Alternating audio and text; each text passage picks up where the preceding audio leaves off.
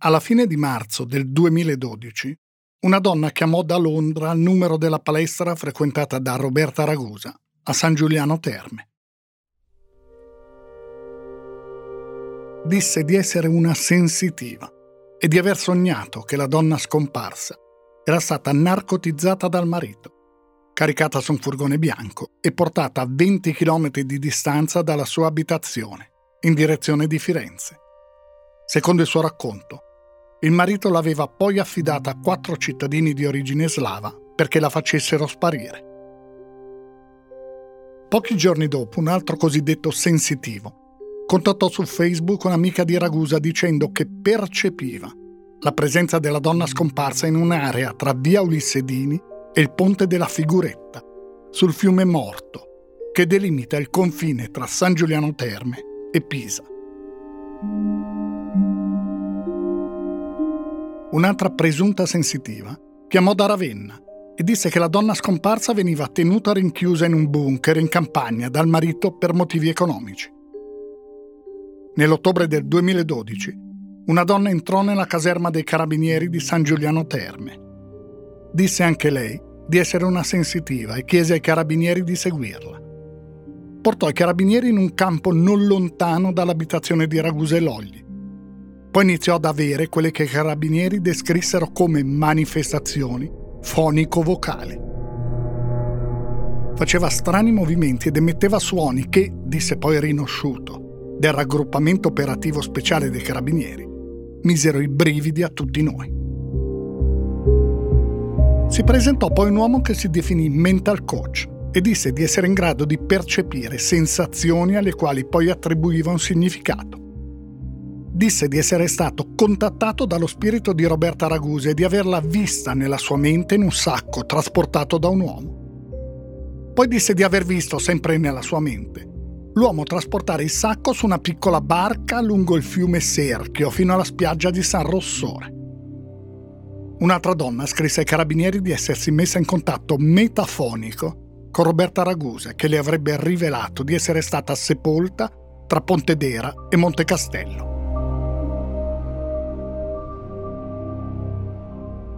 Ne arrivarono molte di segnalazioni di questo tipo. L'ultima addirittura nel 2018. Succede spesso, anzi sempre, nei casi di cronaca in cui c'è la ricerca di una persona scomparsa. Arrivano segnalazioni da persone che dicono di essere in possesso di poteri soprannaturali, di essere sensitivi. La polizia giudiziaria le ascolta. Per quanto possa sembrare strano, non potrebbe essere altrimenti. All'origine della segnalazione di una di queste persone potrebbe esserci una indicazione utile, magari giunta in qualche modo concreto e poi spacciata per visione. I cosiddetti sensitivi, se lo si ritiene utile, vengono ascoltati come persone che possono riferire circostanze utili ai fini delle indagini, esattamente come altri testimoni. Certo è, e sarebbe anche inutile specificarlo, che il ricorso a medium e sensitivi non è consentito come mezzo di prova. Non si fecero vivi però solo sensitivi. Due ragazzi di origine nordafricana, alcune settimane dopo la scomparsa di Roberta Ragusa, si presentarono ai carabinieri dicendo che nella notte tra 13 e 14 gennaio, tornando dalla discoteca Frau Marlene di Torre del Lago, avevano percorso una strada sterrata nei pressi del lago di Massaciuccoli, dalle parti di San Rossore. L'avevano fatto per evitare eventuali pattuglie di polizia o carabinieri impegnate nei controlli sulle strade principali. I ragazzi raccontarono che lungo quella strada sterrata avevano visto due persone. Una di loro imbracciava un oggetto che pendeva verso il terreno mentre l'altra stava accendendo un fuoco con dei giornali. Dopo aver visto una puntata del programma Chi l'ha visto, uno dei ragazzi si convinse di aver riconosciuto Antonio Logli, Sarebbe stato lui uno dei due uomini visti quella notte a San Rossore. La zona era esattamente la stessa indicata dal mental coach, che aveva detto di aver visualizzato nella sua mente due uomini che portavano un sacco nero. I carabinieri fecero controlli sui telefoni dei due ragazzi e scoprirono che c'erano stati numerosi contatti tra loro e il cosiddetto mental coach, che probabilmente aveva convinto i due ad avvalorare la sua dichiarazione. Le ricerche nella zona furono comunque effettuate. Il corpo di Roberta Ragusa, però, lì non c'era. Per otto mesi continuano le ricerche e le indagini vanno avanti. Gli inquirenti e il ROS dei carabinieri sono convinti che Antonio Loglia abbia mentito e che continui a farlo. Non c'è però nessun riscontro, solo ipotesi, che si sono formate, soprattutto per i comportamenti di Logli, considerati anomali. Però di concreto non c'è nulla. Il telefono cellulare di Logli è intercettato, così come quello di Sara, la donna che con lui ha una relazione. E sono intercettati i genitori di Logli e le persone più vicine alla famiglia. Sono stati effettuati rilievi scientifici sulla Ford Escort Station Wagon di Logli. È stato utilizzato il lumino per la ricerca di eventuali tracce ematiche. Lo stesso è stato fatto sulla Citroen C3 che utilizzava Roberta Ragusa. Il luminol è stato utilizzato all'interno dell'autoscuola, nell'abitazione della famiglia e in un deposito di macchinari e utensili utilizzato da Logli. Tutte le ricerche hanno dato, come viene scritto in linguaggio tecnico, esito negativo. Sono stati ascoltati i figli della coppia, le amiche di Roberta Ragusa e i colleghi di lavoro di Logli. Niente che possa dare indicazioni utili al ritrovamento del corpo. Perché di questo gli inquirenti sono convinti, che Roberta Ragusa sia stata uccisa e che il corpo sia stato sepolto nascosto. È continuato anche il lavoro tradizionale di ricerca di informazioni in paese. Gli investigatori sono entrati più volte nei bar o nei luoghi più frequentati a Gello e a San Giuliano Terme per fare domande. Anche nella comunità dei testimoni di Geova è stato fatto lo stesso. E alla fine qualcosa è accaduto.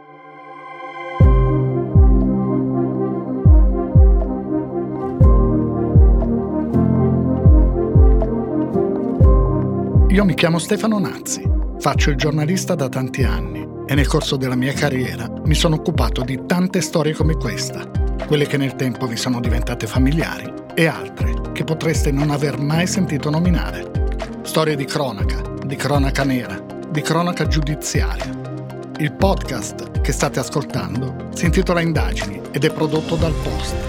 Vi racconterò ogni mese, una volta al mese, una di queste storie tentando di mostrare non tanto il fatto di cronaca in sé, il delitto in sé, bensì tutto quello che è successo dopo, il modo in cui si è cercato di ricostruire la verità, le indagini giudiziarie e i processi, con le loro iniziative, le loro intuizioni e i loro errori, il modo in cui le indagini hanno influenzato la reazione dei media e della società e il modo in cui i media e la società hanno influenzato le indagini.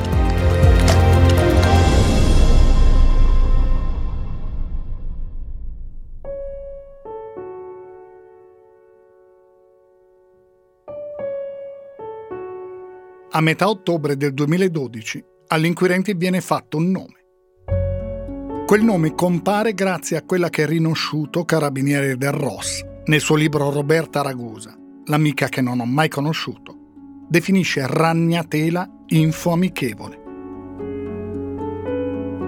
È quella rete di contatti che gli investigatori riescono a costruire nel territorio dove indagano.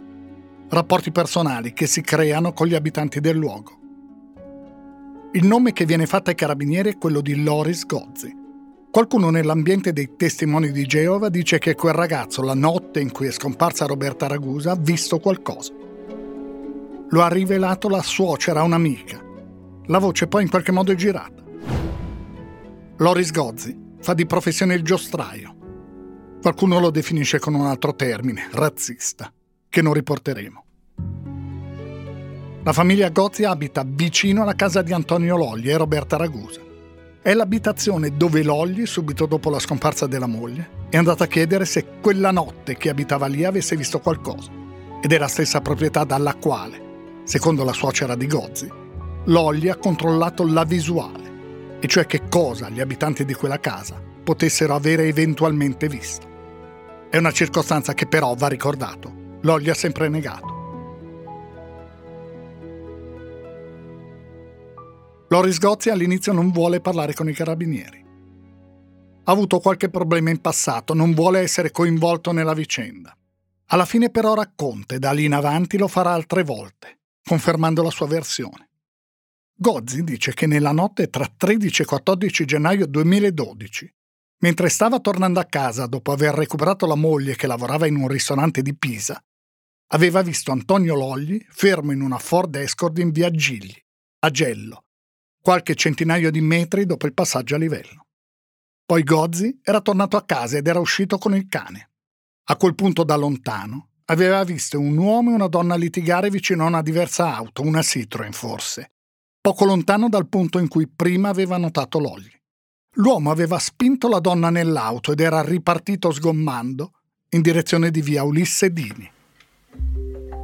La moglie di Gozzi conferma di aver visto Logli in auto in seguito di aver udito chiaramente le urla di un uomo, poi lo sbattere di due portiere e il rumore di una sgommata sull'asfalto. Nell'area indicata da Gozzi, i cani da ricerca nei primi giorni dopo la scomparsa avevano guidato i propri conduttori per poi tornare indietro. Gozzi dice di non aver rivelato la cosa nella prima fase delle indagini perché spaventato dal fatto che Logli, il giorno dopo, si fosse recato da loro per sapere se avessero visto qualcosa.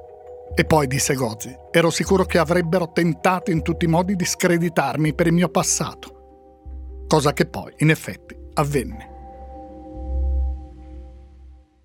Gozzi ripeterà la sua versione anche in alcune interviste. Ecco cosa disse alla trasmissione Linea Gialla. Erano mezzanotte e mezzo. Ho attraversato le sbarre, via Gigli, gli occhi mi sono andati su una macchina, su una station wagon. Era il signor Antonio, era solo. E l'ho visto bene, era lui. Gozzi raccontò poi che, dopo aver visto Lolli, passati circa 30 minuti, era uscito a portare fuori il cane. Sentivo un uomo e una donna che discutevano. Urlava la signora. L'ha caricata in macchina, poi chiudendo lo sportello ho sentito una botta forte. Secondo me ha picchiato la testa. Quindi Loris Gozzi dice di aver visto Antonio Logli verso mezzanotte 30 e questo smentirebbe ciò che ha dichiarato il marito di Roberta Ragusa, che ha sempre detto di essere andato a letto prima della moglie, intorno a mezzanotte. Poi Gozzi dice di aver visto la scena dell'uomo e della donna che litigavano. Non sa dire però se quelle due persone fossero Ragusa e Logli, da lontano non è riuscito a distinguerla e non è riuscito a distinguere nemmeno precisamente l'auto. Era però di colore chiaro. Per otto mesi nessuno ha parlato. Dopo che si è saputo della testimonianza di Loris Gozzi, arrivano però i racconti di altre persone. Una donna, Silvana Piampiani, dice di aver visto da casa sua passare una donna in pigiama. Era in via Ulisse Dini e poi in via Gigli, in direzione di via Lenin. Il pigiama era di colore rosa. Pian Piani non sa esattamente l'ora, dice che però era dopo mezzanotte. Poi Pian Piani, questo è il suo racconto, prende il motorino per andare alla farmacia comunale di Pisa a comprare alcuni farmaci per una patologia di cui soffre. Deve comprare anche un analgesico. Percorrendo la strada vede, così almeno racconta, Antonio Logli litigare con la donna in pigiama. Poco più avanti incrocia un uomo con un cane. Secondo la ricostruzione dei carabinieri, quell'uomo è Loris Gozzi. Silvana Pianpiani arriva in farmacia. Si accorge di non avere soldi a sufficienza per l'analgesico e torna indietro. Dove c'era la coppia che litigava non c'è più nessuno, ma, dice la donna, il manto stradale sporco di sangue. Pianpiani prende i soldi torna verso la farmacia di Pisa e a quel punto nota Antonio Logli nel punto dove c'erano le chiazze di sangue pulire la strada con una scopa. Chi era di turno quella notte in farmacia non ricorda Silvana Pianpiani, ma, dirà chi sostiene l'accusa, è comprensibile. Sono passati molti mesi. Però quella notte, dopo la mezzanotte, sono stati in effetti venduti farmaci per la patologia di cui soffre la donna. Quella di Silvana Pianpiani sarà una testimonianza molto contestata dalla difesa di Antonio Logli. In particolare i legali diranno che nei documenti dei carabinieri, circa 12.000 pagine tra verbali e relazioni, compare anche un fatto accaduto il 9 febbraio 2014, cioè due anni dopo la scomparsa di Roberta Ragusa.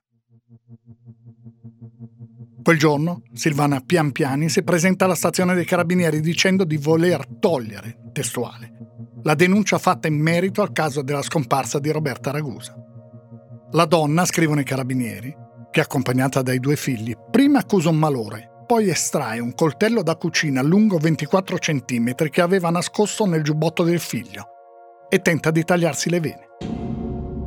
I legali di Logli dicono anche che la donna da tempo è in cura psichiatrica. E questo minerebbe in maniera sostanziale l'attendibilità della sua testimonianza. Arriva poi un altro racconto. Un uomo vigile del fuoco dice di aver visto quella notte, dalle parti dell'abitazione di Logli e Ragusa, attorno a mezzanotte 30, una donna in vestaglia salire su un grosso fuoristrada che la stava attendendo. Il vigile del fuoco, si scoprirà poi, aveva anche mandato, due mesi dopo la scomparsa di Ragusa, una lettera anonima ai carabinieri in cui aveva scritto le stesse cose. Questa testimonianza avvalorerebbe l'ipotesi di un allontanamento volontario. Roberta Ragusa sarebbe andata via di sua volontà con qualcuno che non era suo marito. C'è però un fatto in tutto questo che rinforza la convinzione del ROS dei carabinieri e del pubblico ministero che indaga. Lo racconta Rino Asciuto, che parla di un errore che sarebbe stato commesso da Antonio Logli.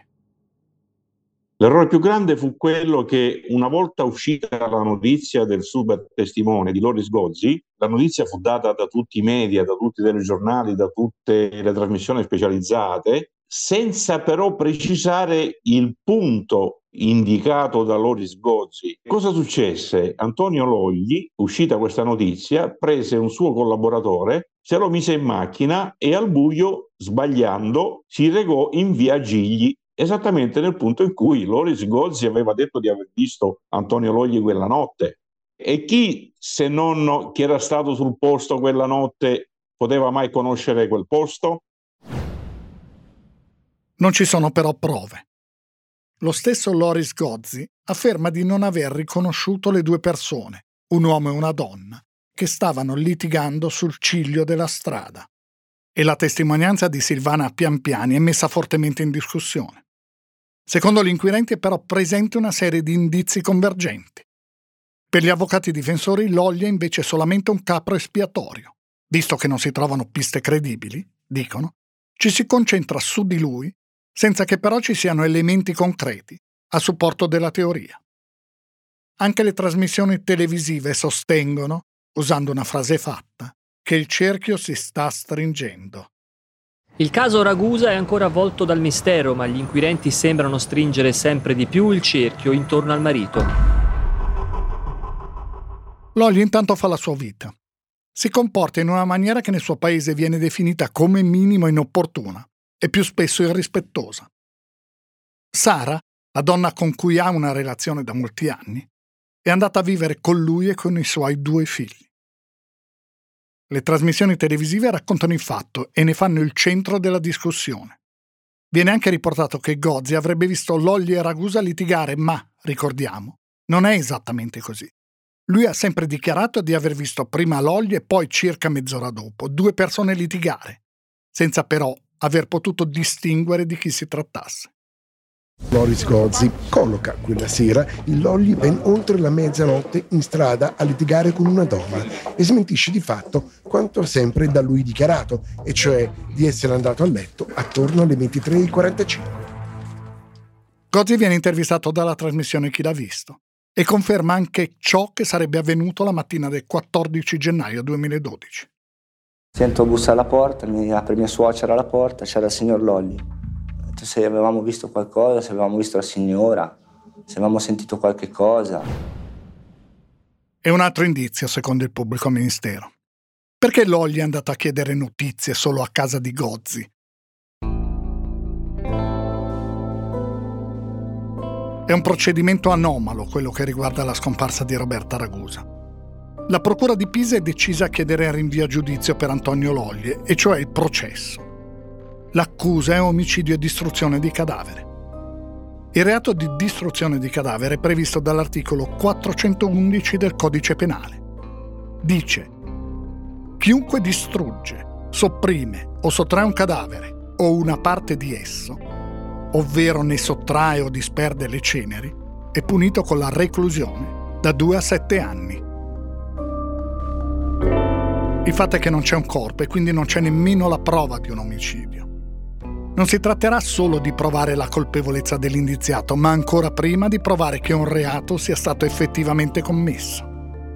E questo dovrà avvenire solo attraverso indizi e testimonianze che però vengono molto contestate.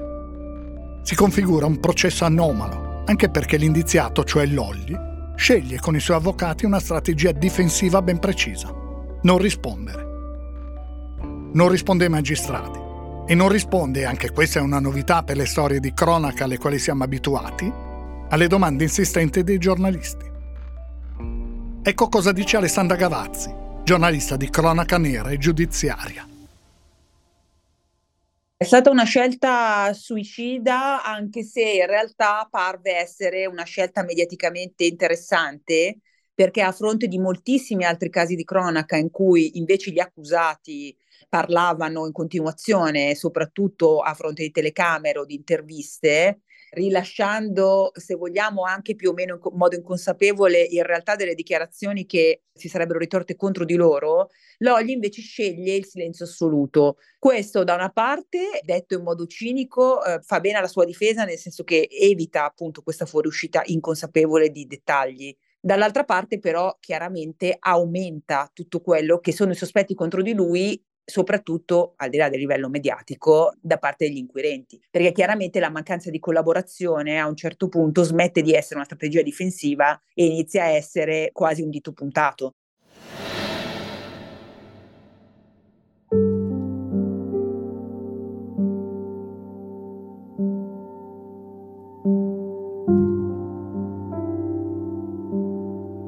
La Procura, nel chiedere il rinvio a giudizio nei confronti di Logli, presenta quello che secondo l'inquirente è il movente, e cioè quello che viene indicato come un malessere relazionale radicato nella coppia, che avrebbe creato un ammasso di accredini e nervosismi, soprattutto dopo che la donna si era resa conto dell'infedeltà del marito. Il movente sarebbe anche e soprattutto di tipo economico.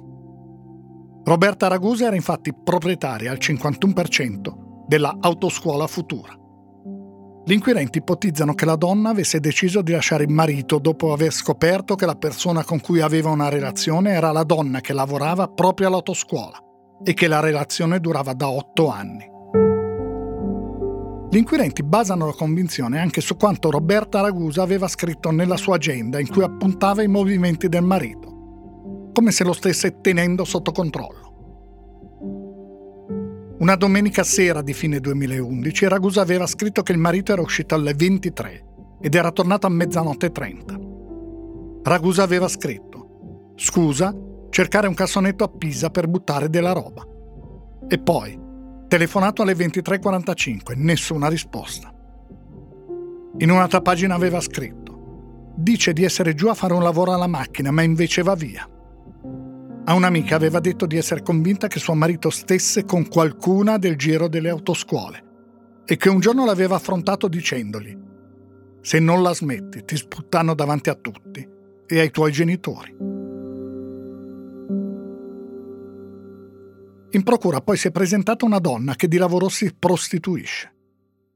Dice di aver conosciuto Antonio Lolli che le avrebbe raccontato di avere un rapporto serio con una donna più giovane, ma che la separazione dalla moglie gli avrebbe provocato una serie di problemi.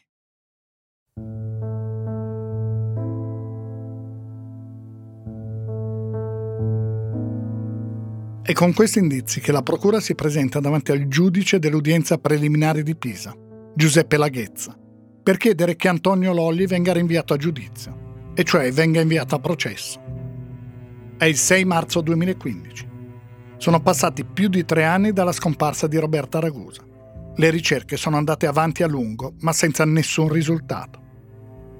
Il GUP rimane in camera di consiglio due ore. Quando ne esce, pronuncia il dispositivo di non luogo a procedere.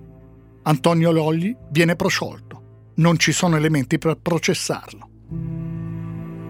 Le motivazioni della decisione vengono depositate il 29 maggio del 2015. Secondo il GUP, il quadro probatorio è inconsistente. Scrive gli elementi acquisiti agli atti sono insufficienti, contraddittori o comunque inidonei a sostenere l'accusa in giudizio. Le testimonianze vengono definite palesemente deficitarie. Il giudice cita la mancanza del ritrovamento del corpo privo di vita. Il GUP scrive che gli elementi forniti dalla Procura non consentono di ritenere raggiunta neppure la prova dell'effettiva verificazione dell'omicidio.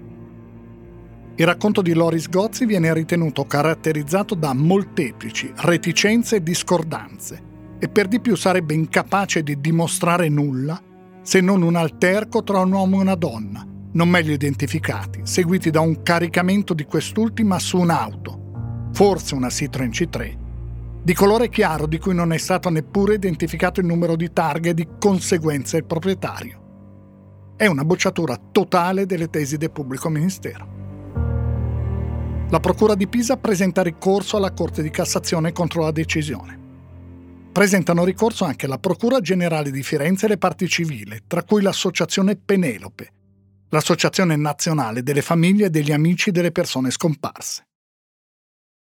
Per la Procura di Pisa il GUP A, così è scritto nel ricorso, è esorbitato dai suoi poteri, procedendo a una valutazione di merito e omettendo una valutazione globale del compendio indiziario limitandosi a un'analisi meramente parcellizzata e atomistica degli indizi, nonché omettendo, anche a causa di tale metodo errato, di verificare se le fonti di prova si prestassero a soluzioni alternative e aperte. La Corte di Cassazione dà ragione ai ricorsi presentati. Scrive la Corte. La sentenza impugnata deve essere annullata con rinvio al Tribunale di Pisa per un nuovo esame sulla richiesta di rinvio a giudizio formulata dal pubblico ministero nel rispetto dei principi sopraenunciati. Quali sono i principi sopraenunciati? Soprattutto questo. È del tutto carente e illogica la motivazione che sottrae l'oglia al vaglio del dibattimento in ordine ai reati contestatili. Quindi, in parole semplici, la Corte di Cassazione dice che Antonio Logli deve tornare davanti al GUP e che il GUP deve tenere conto di ciò che dice la Corte di Cassazione, e cioè che di fatto è illogico non processarlo. Per Logli i presupposti non sono buoni. La nuova udienza al Tribunale di Pisa si svolge il 21 dicembre 2016. Cambia il giudice, è Elsa Iadaresta. I legali di Logli chiedono il rito abbreviato. Il processo quindi si svolge direttamente davanti al GUP e viene saltata la fase del dibattimento. In caso di condanna è previsto uno sconto di pena di un terzo. Le trasmissioni televisive sono tornate a occuparsi quotidianamente della storia. Mentre si reca in tribunale, Sara viene circondata da telecamere inviati. Lei si protegge dietro un ombrello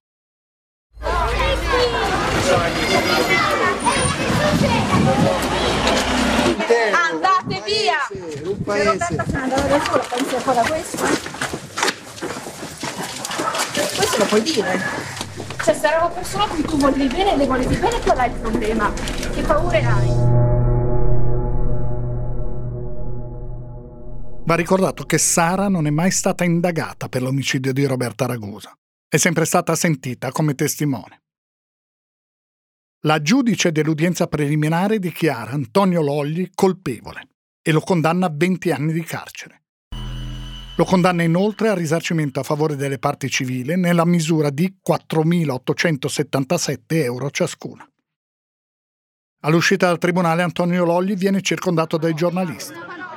Uno gli chiede insistentemente dove è nascosto il corpo. Piano con le telecamere. Piano con le telecamere. Dov'è il cadavere, Logli? No, brutta cosa. Basta, basta. Dove ha messo il cadavere, Logli? Dove l'ha nascosto? Logli non ha parlato in tribunale e non parla ovviamente ai giornalisti. Il processo d'appello si svolge il 15 maggio 2018 davanti alla Corte d'Appello di Firenze. La sentenza di primo grado viene confermata. Il sostituto procuratore generale aveva chiesto l'arresto immediato di Logli, ma la Corte respinge la richiesta. Restano le misure adottate nel processo di primo grado, ossia l'obbligo di non uscire dai comuni di Pisa e di San Giuliano Terme e il divieto di allontanarsi da casa dalle 21 alle 6 del mattino. La sera della sentenza d'appello, Loris Gozzi dice si è messa in gioco per anni la mia vita, dicendo che ero un bugiardo. Ora è stato un giudice a stabilire che aveva detto le bugie. Io non sono contento per i 20 anni a Loglie, perché il carcere non si augura a nessuno. Però è giusto che chi uccide un'altra persona debba pagare. Parla anche una cugina di Roberta Ragusa. Finalmente si smetterà di dire che mia cugina era in giro a divertirsi. Mia cugina è morta. Giustizia è fatta. È stato, come detto, un processo anomalo. Lo spiega la cronista Alessandra Gavazzi. Questo caso contravviene a quella che fino a pochi anni fa era una certezza granitica, diciamo una prassi, ma che era diventata una certezza per la legge italiana, cioè che senza corpo in realtà non esiste reato. Ecco, il caso di Roberta Ragusa dimostra il contrario, almeno per la giurisprudenza, perché appunto senza il corpo di Roberta, che in realtà sarebbe la prova provata dell'omicidio, che l'omicidio è avvenuto, Antonio viene lo stesso condannato. Logli si dirà sempre innocente, Dopo la condanna anche Antonio Logli parla con una giornalista, lo fa durante una trasmissione televisiva. Dice, se Roberta tornasse sarebbe una gioia immensa. Sicuramente si ricomincerebbe a vivere. E l'ho detto, il problema che c'è Sara è un problema irrisorio, perché una soluzione si trova a tutto. E poi io sono innocente, non ho mai fatto del male a nessuno, lo ripeto all'infinito, e tantomeno a Roberta, capito? Tutto Ammazzatemi perché l'ho tradita, quello sì, ma del male non le ho mai fatto. Poi continua, il dolore che ho provato e provo è un dolore lancinante. È un dolore di una persona che sa di non aver fatto niente, si vede crollare tutto il mondo addosso e la cosa che forse mi fa più male, anzi, che mi fa più male, è il fatto che non si sa dove è Roberta. Ho pensato tantissime cose del fatto che uno possa essere uscito a buttare l'immondizia, l'hanno rapito. Ecco, l'unica preoccupazione più grande è che possa essere segregata da qualche parte. Ecco, questo è il pensiero che mi fa più paura. Perché se lei da qualche parte sta bene, io sono contento matto. Spero che sia così.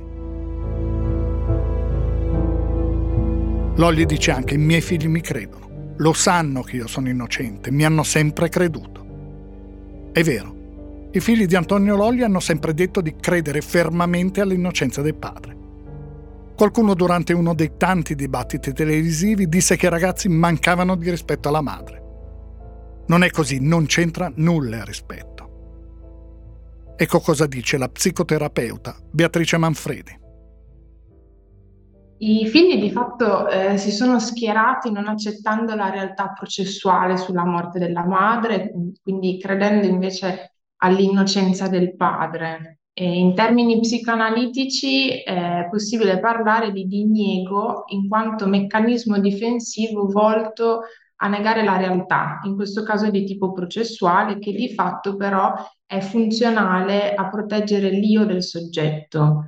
Perché proteggere? Perché accettare una realtà traumatica diverrebbe troppo angosciante per il soggetto e significherebbe contattare il proprio dolore, dolore che i figli hanno già dovuto vivere accettando la perdita della madre. Quindi la perdita di una seconda figura genitoriale significherebbe per loro tollerare una cosa di fatto intollerabile. Allora, eh, un meccanismo di difesa di fatto che cos'è? È la miglior strategia di sopravvivenza che può trovare il soggetto in modo del tutto inconscio, come eh, tutti noi nel quotidiano facciamo senza rendercene conto. In termini prettamente psicoanalitici, Freud introduce il termine di niego per indicare quelle situazioni in cui il dato di realtà percepita come esperienza penosa viene rifiutata e di fatto non riconosciuta. E da qui si genera la scissione dell'io, cioè una parte si sviluppa in modo relativamente normale mentre l'altra, a livello del tutto inconscio, sviluppa una convinzione delirante, ma di fatto funzionale a proteggere la propria salute mentale. Lo stesso meccanismo di difesa viene messo in atto su due livelli familiari, cioè su due generazioni distinte, da una parte i figli e dall'altra eh, il padre di Antonio Logli, convinto anche lui dell'innocenza del figlio. Il 10 luglio 2019 La Corte di Cassazione conferma le sentenze. Quella sera Antonio Lolli entra in carcere. Ad attenderlo davanti al carcere di Pisa una piccola folla di curiosi, ma al Don Bosco Antonio Logli non è mai arrivato, ha atteso la sentenza della Cassazione nell'affittacamere del fratello e quando i carabinieri sono andati a prenderlo, protetto da un cappuccio per non esporlo al clamore mediatico, lo hanno portato al momento provvisoriamente nel carcere di Livorno, dove ha trascorso la prima notte da detenuto. Dice il padre di Antonio, Valdemaro Logli. Volevano un colpevole a tutti i costi volevano un colpevole a tutti i costi, ci sono riusciti. Ma verrà un giorno che verrà fuori la verità. Io sono convinto di questo. Non lo so se ritorna Roberta, se perché succederà qualcosa. Io sono convinto che un giorno viene fuori la verità, perché la verità non è quella che hanno scritto.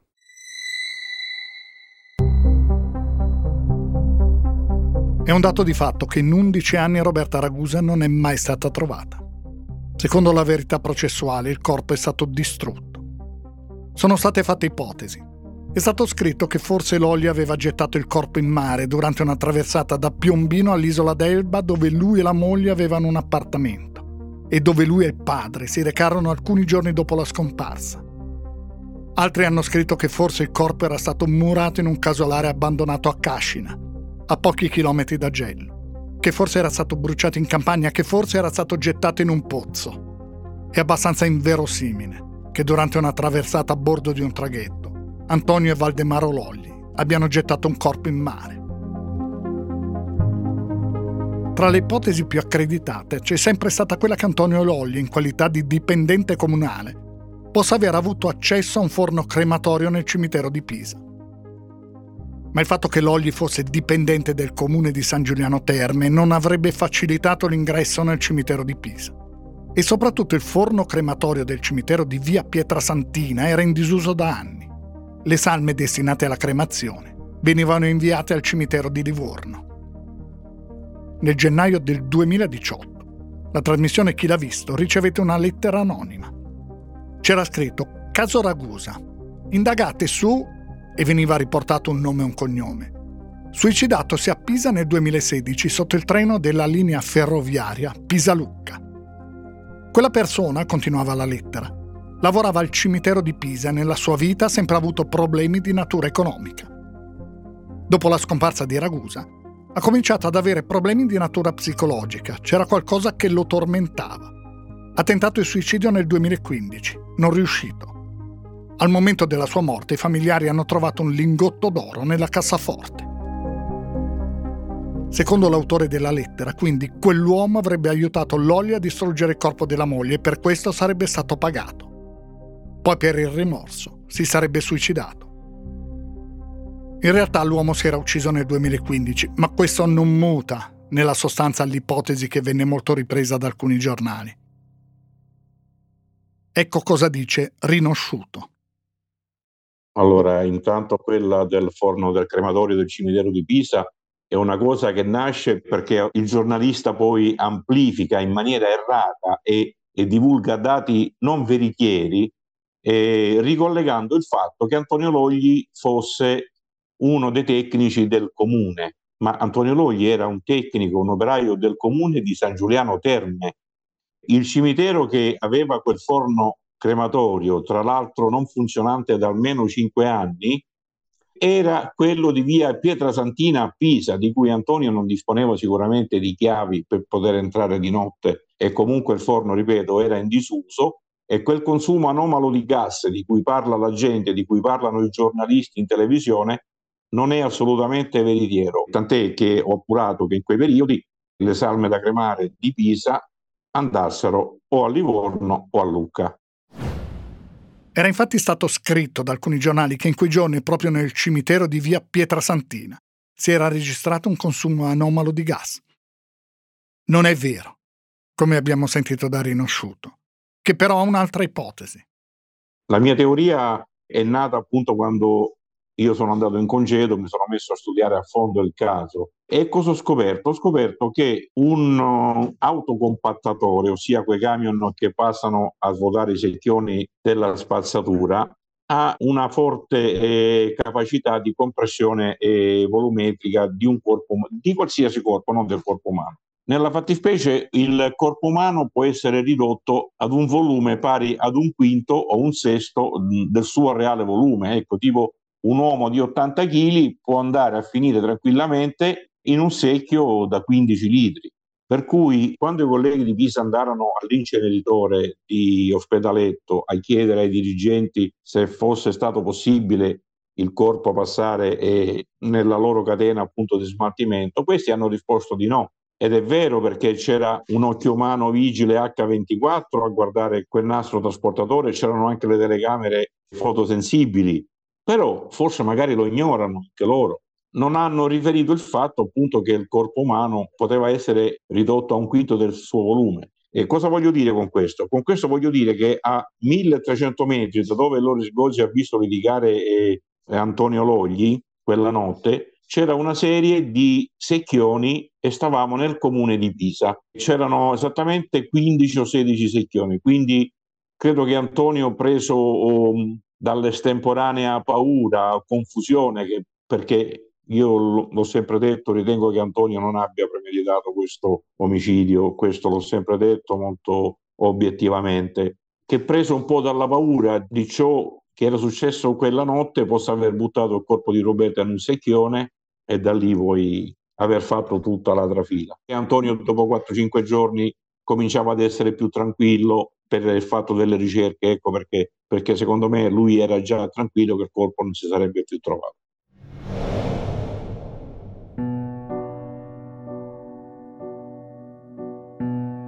Nel settembre del 2020, Antonio Loglia ha annunciato in carcere il suo matrimonio con Sara. Un mese prima, ad agosto, il Tribunale di Pisa aveva firmato un decreto in cui si attestava la morte di Roberta Ragusa. Fino al giorno prima la situazione paradossale era che per la giustizia la donna era stata assassinata, ma risultava ancora viva allo stato civile. I figli non potevano così gestire i beni della madre se non mettendo a garanzia una cifra molto alta, 100.000 euro. Nel 2022 i legali di Antonio Logli hanno presentato istanza di revisione del processo. La richiesta era basata sulla testimonianza di un uomo, ex detenuto nel carcere Don Bosco di Pisa, dove aveva conosciuto Loris Gozzi, anch'esso detenuto. L'uomo aveva mandato una lettera al programma quarto grado. In quella lettera il nuovo presunto testimone aveva scritto che Gozzi gli aveva raccontato che la sua testimonianza, nel caso della scomparsa di Roberta Ragusa, era falsa. In pratica Gozzi aveva rivelato al detenuto, questo era scritto nella lettera, di non aver visto davvero Antonio Logli e poi la lite tra una donna e un uomo nella notte tra 13 e 14 gennaio 2012. Gozzi ha querelato l'autore della lettera, Antonio Logli, che parlando dal carcere gli aveva dato del bugiardo. La richiesta di revisione è stata respinta dalla Corte d'Appello di Genova, a cui era stata presentata. Contro la decisione i legali di Loglia hanno presentato ricorso alla Corte di Cassazione, ma nel settembre del 2023 la richiesta è stata respinta. Non ci sarà un nuovo processo.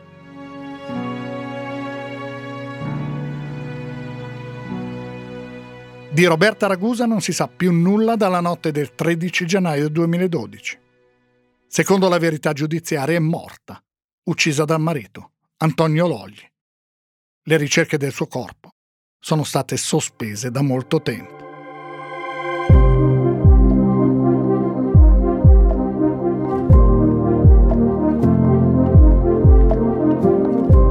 Avete ascoltato la seconda parte della nuova storia di indagini sulla scomparsa di Roberta Ragusa. Trovate la prima parte e tutte le altre storie sull'app del Post su tutte le principali piattaforme di podcast e su YouTube. Indagini è un podcast del Post, scritto e raccontato da Stefano Nazzi.